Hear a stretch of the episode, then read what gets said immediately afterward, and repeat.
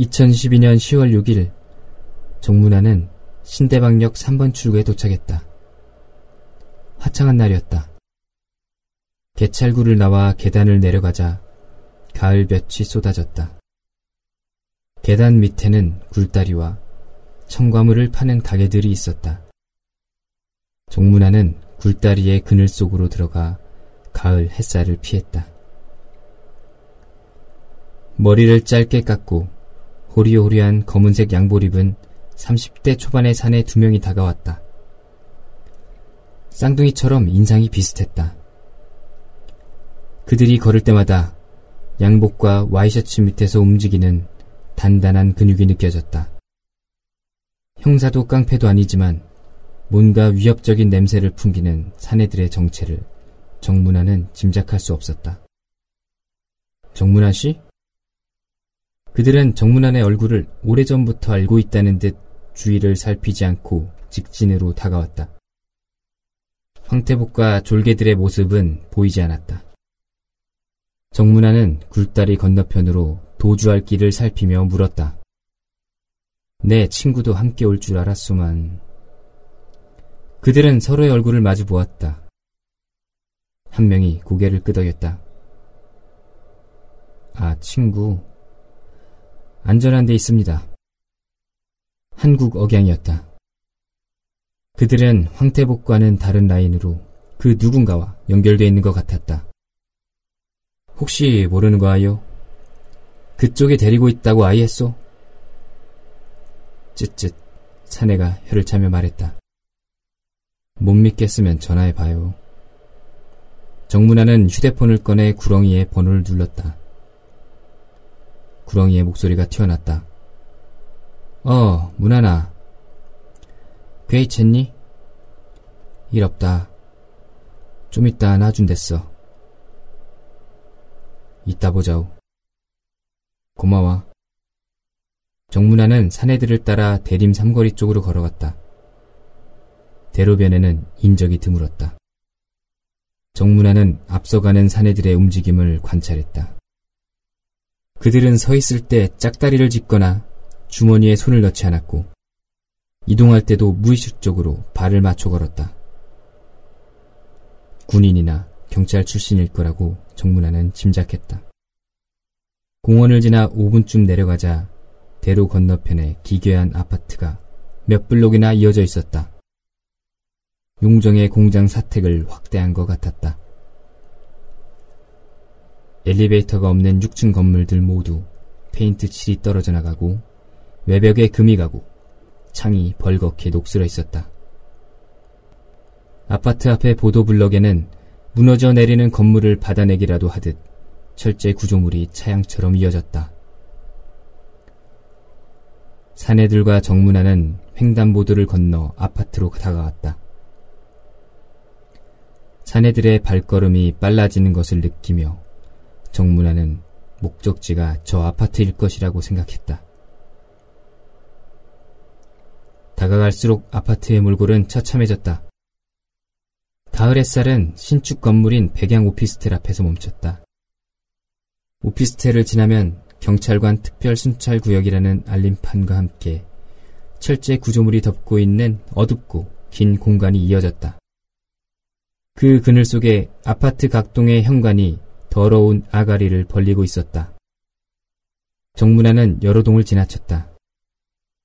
일동 도시가스 미터기 위에 명탕정, 사람 찾기, 가정고민 해결, 떼인 돈 회수 라고 적힌 스티커가 붙어 있었고 삼동 외벽에는 무엇을 도와드릴까요? 전화 한 통이면 됩니다. 라는 종이가 붙어 있다. 칠동 현관에는 심부름센터 전단지가 널브러져 있었고 팔동 현관에는 강남아파트 입주자 대표회의와 강남아파트 자치관리사무소라고 적힌 현판이 붙어있었다. 현판마저 때에 절어 검은색이었다. 누군가 스프레이로 그린 거대한 코끼리가 구동 외벽에 붙어서 무너져가는 아파트를 지탱하려고 안간 힘을 썼다. 형광색 유니폼을 입은 환경미화원 한 명이 정적을 찢으며 지나갔다. 사내들이 십삼동 현관 앞에서 멈췄다. 바람이 불고 흙먼지가 날렸다. 사내들은 따라오라는 말 한마디 없이 현관의 어둠 속으로 걸어 들어갔다. 아파트 안에도 정적뿐이었다. 계단을 오를 때마다 세 남자의 발소리가 건물을 텅텅 울렸다. 용정의 공장 사택처럼 계단을 중심으로 열대 평의 아파트가 들어서 있는 복도식 아파트였다. 사내들과 정문화는 삼 층으로 올라가 오른쪽에서 두 번째 아파트로 갔다. 아파트 앞에 서 있던 등산복을 입은 청년이 현관문을 열었다. 사내들은 문이 열리자마자 뒤돌아 계단을 내려갔다. 청년이 정문안에게 들어가라고 손짓했다. 거실 한가운데 가죽 소파와 탁자가 놓여 있었다. 싱크대 앞에 있는 작은 냉장고를 제외하면 세간이라고 할 만한 것이 없었다. 소파에 앉아있던 노인이 정문안을 보고 일어섰다.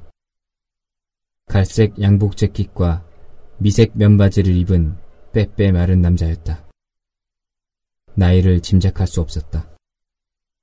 듬성듬성한 백발과 눈가까지 늘어진 하얀 눈썹은 그의 나이를 칠십 대 이상으로 올려놓았지만 주름살이 별로 없는 뽀얀 얼굴은 나이를 육십 대 이하로 끌어내렸다. 젊은이가 노인 분장을 한 느낌이라고 정문안은 생각했다. 정문안 씨? 앉으시오. 정문안은 노인과 함께 소파에 앉았다. 거실 창문에서 흘러온 햇살이 노인의 광대뼈에 그림자를 그렸다. 그림자 때문에 노인의 각진 얼굴과 째진 눈이 더 매섭게 보였다. 정문안은 조선족 타운 어디에선가 그의 얼굴을 본 것 같다고 생각했다. 내 이름은 박정호요. 이 근방에선 모르는 사람이 없지. 무슨 일을 하십니까? 뭐 여행사도 하고 행정사도 하고 이것저것 해요. 박정호의 말에는 조선족 억양이 남아있지 않았다. 아 참, 잠깐만 계시오. 노인이 서둘러 안방으로 들어갔다. 안방문이 열리는 짧은 순간에 정문하는 의자에 앉아 담배를 피우며 누군가와 대화하는 여자를 보았다. 찰나였지만 파마 머리를 길게 늘어뜨린 여자의 얼굴이 근사하다고 생각했다. 단정하고 연약해 보였다. 정문하는 저 여자와 이야기를 나누는 사람이 그 누군가일 거라고 짐작했다. 저렇게 안방에 도사리고 앉아 일대에서 유명인사라는 행정사 사장의 보고를 받는 사람이 싸구려 양아치는 아닐 것이다. 몇 분 만에 노인이 안방에서 나와 냉장고 문을 열었다. 냉장고에는 오렌지 주스 두 병 외에 아무것도 없었다. 살림을 하는 곳도 사물을 보는 곳도 아닌 누군가의 임시 아지트 같은 곳이라고 정문안은 생각했다. 노인은 오렌지 주스를 종이컵에 따라 정문안 앞에 놓고 앉았다. 목 좀 축이슈. 정문안은 주스를 단숨에 마셨다. 아이고, 이거 목이 말랐나 보네. 과일이라도 대접해야 하는데 오늘따라 시킬 애들이 없어서. 괜찮습니다. 나는 오래전에 한국 국적을 땄소. 그래도 연변이 그립지. 한국에는 정이 없어. 과일 내오는 것만 봐도 그래. 한국에서는 껍질을 싹싹 깎아갖고 그걸 또 쪼박만하게 예쁘게 잘라서 내오잖아요. 그러면 정이 없지. 연변처럼 쟁반에 통째로 담아갖고 앉은 자리에서 깎아 먹어야지. 여기선 정착에 살기가 힘들어. 노인의 억양엔 조선말의 흔적이 하나도 남아있지 않았지만 어휘엔 남아있었다. 억양을 고치는 건 매우 어렵고 어휘를 고치는 건 쉬운데 노인의 말은 거꾸로였다. 정문화는 그가 한국말을 영리하게 훈련했다고 생각했다. 조선족 대부분은 한국말 어휘만 익히면 자신이 조선족인지 아무도 모를 거라고 생각하지만 한국인들은 억양으로 단박에 구분해낸다. 노인은 제살 속에 박힌 억양이라는 낙인을 떼어낸 뒤 한국 노인들의 단어와 비슷한 어휘들은 그대로 놔두었다. 박 사장님이라고 불러도 되겠습니까? 대리봉 가리봉동에서 난 령감으로 통해 그렇게 불러요. 네, 령감님. 정문화는 누군가를 사장님이라고 부르는 게 싫었다. 사장은 중국의 로방과 뭔가 다른 느낌으로 한국인의 특권을 상징하는 존칭이었다. 중국에 온 한국인은 죄다 사장으로 불렸다. 한중 수교 후로 한국인들이 돈을 싸들고 중국에 몰려오던 시절 연변이나 북경거리에서 돌을 던지면 십중팔구는 김사장, 박사장, 이사장 머리 위에 떨어졌다. 한국에 와서야 정문화는 사장님이라는 호칭이 가진 냉혹한 권위를 깨달았다. 공사 총경리에게도 할 말은 하는 중국과 달리 한국에선 사장의 말에 토를 달 수 없었다. 사장님 앞에서 한마디도 못하는 한국인 직원들이 말대답 잘하는 조선족 직원에게 이것저것 대신 말해달라고 부탁하기도 했다. 정문화는 어느 순간 사장님에 대한 한국인의 감정이 간단하지 않다는 사실을 깨달았다. 사장님은 경멸과 동경을 동시에 받는 자리였고 건달세계의 두목 같은 존재였다. 자, 일 얘기를 해볼까? 그 전에 영감님, 내 친구는 풀어주셨지요? 친구? 어떤 친구? 황태보기가 잡고 있는 친구요. 내를 이리로 보내려고 황태보기가 데려갔더랬어요. 아, 아. 영감은 허공을 보며 무언가를 생각했다. 아, 그 친구. 그 친구는 우리가 잡은 게 아니야. 그 친구는 우리를 도와주는 사람이란 말이야. 예? 영감이 의자를 당겨 앉으며 말했다. 이봐, 우리는 당신에 대해 많은 걸 알아. 당신이 생각하는 것보다 훨씬 더 많이, 어쩌면 전부를. 그리고 우리는 당신 주변 사람들을 많이 만났어. 대림동에서 같이 살던 여자도, 그 느물느물한 친구도, 그 사람들도 결국에는 당신을 위한 일이라는 걸 깨달았어. 못 믿겠으면 지금 당장 친구한테 전화해서 물어봐. 정문화는 박정호의 말이 사실이라는 것을 직감했다. 허탈했다. 류현숙의 얼굴이 떠올랐다. 류현숙의 사랑은 어디까지가 진실이었을까?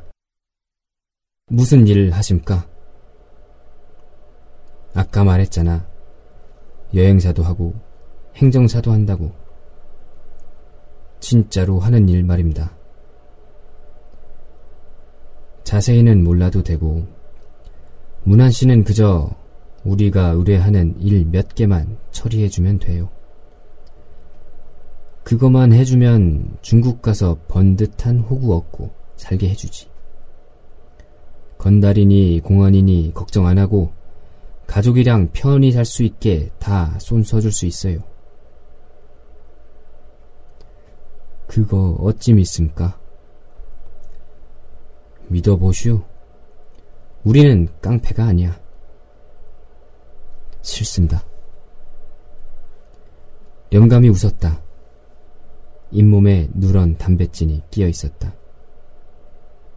저런 골초가 아직 담배를 꺼내지 않은 걸 보면 안방에 있는 누군가 흡연을 싫어하는 모양이었다. 이봐, 젊은이. 아직 상황을 이해 못하나 본데 잘 들어요. 우리 말을 듣지 않으면 당신은 갈 데가 없어. 한국에도 중국에도 발붙이고 살지 못해. 어디로 갈 건가? 마라도? 울릉도? 거기 가면 우리가 못 찾아낼 것 같나? 황태보기가 자네를 토막내고 싶어서 잠을 설친다더군. 정문화는 분노를 느꼈다. 그것은 자신이 상대하는 조직이 터무니없이 강력하다는 사실에서 오는 분노였다. 신뢰는 서로가 약점을 가지고 있을 때 가능하다. 류현숙과 구렁이와 황태복을 자신도 모르게 움직일 정도로 능력 있는 조직이라면 불법 체류자 따위에게 한 약속을 지킬 필요도 없다. 정문화는 이 조직의 약점을 단 한 조각이라도 움켜쥐어야 한다고 생각했다. 높은 분을 만나게 해주십시오. 내 말만 들으면 돼. 영감님 말고요. 그 우회 분 있지 않습니까? 저기 안방에 계신 분. 안방에 누가 있다고 일어나. 아까 보니 방에 높은 분이 있습대. 그분이 약조를 해주지 않으면 일 못한다. 염통이 큰 놈일세. 어찌람까? 내를 얼리고 닥쳐도 소용없습니다. 천지가 개변돼도 사장님하고는 한마디도 안한다. 정문화는 입을 다물었다. 영감이 입가를 다시며 정문화를 노려보았다. 담배를 피우고 싶은 것 같았다. 정문화는 십여 분간 창가로 시선을 돌린 채 어떤 질문에도 응대하지 않았다. 영감이 말했다. 젊은이, 나를 화나게 하면 안 돼. 절대로 안 돼. 정문화는 그 말이 욕보다 섬뜩했다. 깡패 두목치고는 꽤 신중한 늙은이였다. 가리봉동 대림동 근방에서 모르는 사람이 없다는 영감의 말이 허풍은 아닌 것 같았다. 안방 문이 열리고 양복을 입은 삼십 대 초반의 남자가 걸어왔다. 까무잡잡한 얼굴에 작지만 탄탄한 체격이었다. 눈이 크고 맑았다. 정문화는 예상보다 젊은 얼굴에 놀랐다. 정문화 씨? 저와 얘기하죠. 남자가 소파에 앉았다. 정문환이 물었다. 제가 앵돌아진 게 아니고 높은 분하고 담화를 하고 싶어서 떼지를 썼습니다. 그래야 뒤가 졸릴 근심도 없죠. 높은 분하고 아니면 열사게 종알 가우려봤자 소용 있겠습니까? 남자가 웃었다. 정문환은 남자가 짓는 웃음과 미간의 옅은 주름까지 섬세하게 연출된 것 같다고 생각했다. 내가 높은 사람인지는 어떻게 합니까? 지도자의 틀거리를 갖추고 계신데요. 얼굴이 길사하시고 모양이 우리 같은 놈들이랑은 딴판이십대. 나는 제임스라고 합니다. 미국 영주권자지만 조선 사람이에요. 한국에 사는 조선족에는 등급이 있어요. 저 같은 미국 영주권자가 최상급이고 귀화자가 그 다음이고 그 다음이 에프 사 제외 동포 비자, 그 다음이 에이치 이 방문 취업 비자, 그 다음이 씨 쓰리 단기 방문 비자, 그 다음이 불법 체류. 나는 최상, 당신은 최하. 제 꼴이 그런 걸 누구를 탐해하겠습니까? 이봐요. 일단 우리와 일하려면 그 조선말부터 고쳐요. 그걸 어찌 단박에 고칩니까? 십 년이 넘었는데 왜 못 고쳐요? 한국이 우리한테 해준 가장 좋은 일이 뭔지 압니까? 조선말을 써먹을 수 있게 해준 거예요. 한국이 없었으면 우린 말을 잃어버린 몽골족이나 만주족 신세예요. 그러니 그 이득을 보려면 한국말을 완벽히 해야죠. 연변말을 쓰면 얕잡아 봐요. 얕잡아 보이면 그걸로 끝장이에요. 연변이 자랑하는 김학철 선생이나 정판룡 교수의 글이 다 무슨 소용입니까? 한국에선 그분들의 문장이 미문이 아니라 촌스러운 글일 뿐이에요. 살아남으려면 한국말을 써요. 그게 우리의 역사니까. 알겠습니다. 정문화는 이 젊은 엘리트의 입에서 나온 역사라는 단어를 생각했다. 그가 역사라고 발음하는 순간 조선족의 력사가 지닌 강직한 울림이 사라진 것 같았다. 력사는 역사로 전락할 때 둥글둥글하고 막연해진다. 이제 일 얘기를 하죠. 저는 미국에서 공부하고 한국에 와서 합법적인 사업을 벌려왔어요. 무슨 일인지는 자세히 할 필요는 없겠죠. 계획대로 착착 진행됐는데 사업 규모가 커지니까 자꾸 말썽이 생겨요. 왜서인지 아무리 미국 영주권자라도 조선 사람이 한국에서 사업을 하다 보면 귀찮은 놈들이 끼어드니까. 우리는 행동을 섣불리 하잖아요. 하지만 행동을 해야겠다고 판단하면 전광석화처럼 움직이죠. 우리는 먼저 깨끗한 손을 찾기 시작했어요. 깨끗한 손? 지문 등록을 하기 전에 한국에 들어와 불법 체류자로 살고 있는 사람, 별 말썽 안 부리고 쥐 죽은 듯 살고 있는 사람, 그리고 무엇보다 실력 있는 사람. 우리는 사람을 쓸 때도 아주 신중해요. 제임스가 숨을 내쉬며 의자에 등을 기댔다. 가슴 근육이 와이셔츠를 팽팽하게 압박했다. 웨이트 트레이닝을 열심히 하는 사람인 것 같았다. 정문환이 물었다. 약속을 지키실지 제가 어찌합니까? 제임스가 몸을 앞으로 기울였다. 이번에는 팔뚝 근육이 붉어졌다. 그는 움직일 때마다 발달된 근육과 함께 맹렬한 의지를 번뜩였다. 갖고 싶은 것은 무슨 짓을 해서든 갖고야 마는 사람이라고 정문환은 생각했다. 이봐요.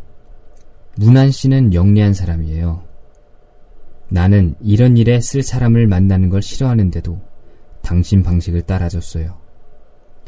왜 나를 만나려 했소? 정보를 얻기 위해서겠지. 난 솔직히 말했어요. 당신은 내 이름과 생김새를 알고 내가 미국 영주권자인 것도 알아요. 뭘 더 바래? 통장을 보여주고 일 끝나면 비밀번호 가르쳐준다고 말하는 건 얼마든지 할 수 있어요. 원하면 그렇게 하죠. 하지만 당신도 알다시피 그런 건 건달 속임수잖아. 내가 일대일로 약속드리죠. 제임스는 검지와 중지를 폈다. 손가락 어느 마디에도 굳은 살이 박여있지 않았다. 딱 두 건. 두 건만 처리하면 중국에 가서 가족과 편히 살게 해드리죠. 하지만 실패하면 끝장이요. 제임스는 협상에 능한 사람이었다. 그는 정문안을 벼랑 끝으로 몰아가면서도 그것이 공정한 거래라도 되는 듯 말하고 있었다. 정문안은 다른 선택의 여지가 없다는 것을 알았다. 제임스의 제안을 거절하면 죽는다는 것도 알았다. 정문안은 마지막 질문을 던졌다. 사람을 죽이는 일이죠? 물론이죠. 애나 여자는 아니죠? 그럴 수도 있죠. 세상 이치가 장기 매매랑 비슷해요. 자기 애를 살리려면 남의 애를 죽여야죠. 애까지? 제임스가 한숨을 쉬었다. 당신은 영리한 사람이잖아. 당신 아들을 살리려면 다른 누군가를 죽여야 해. 그게 세상이에요. 중요한 건 누구를 죽이고 몇 명을 죽이냐는 문제가 아니에요. 정문환이 물었다. 그럼 중요한 게 뭡니까? 왜 죽이냐는 거죠.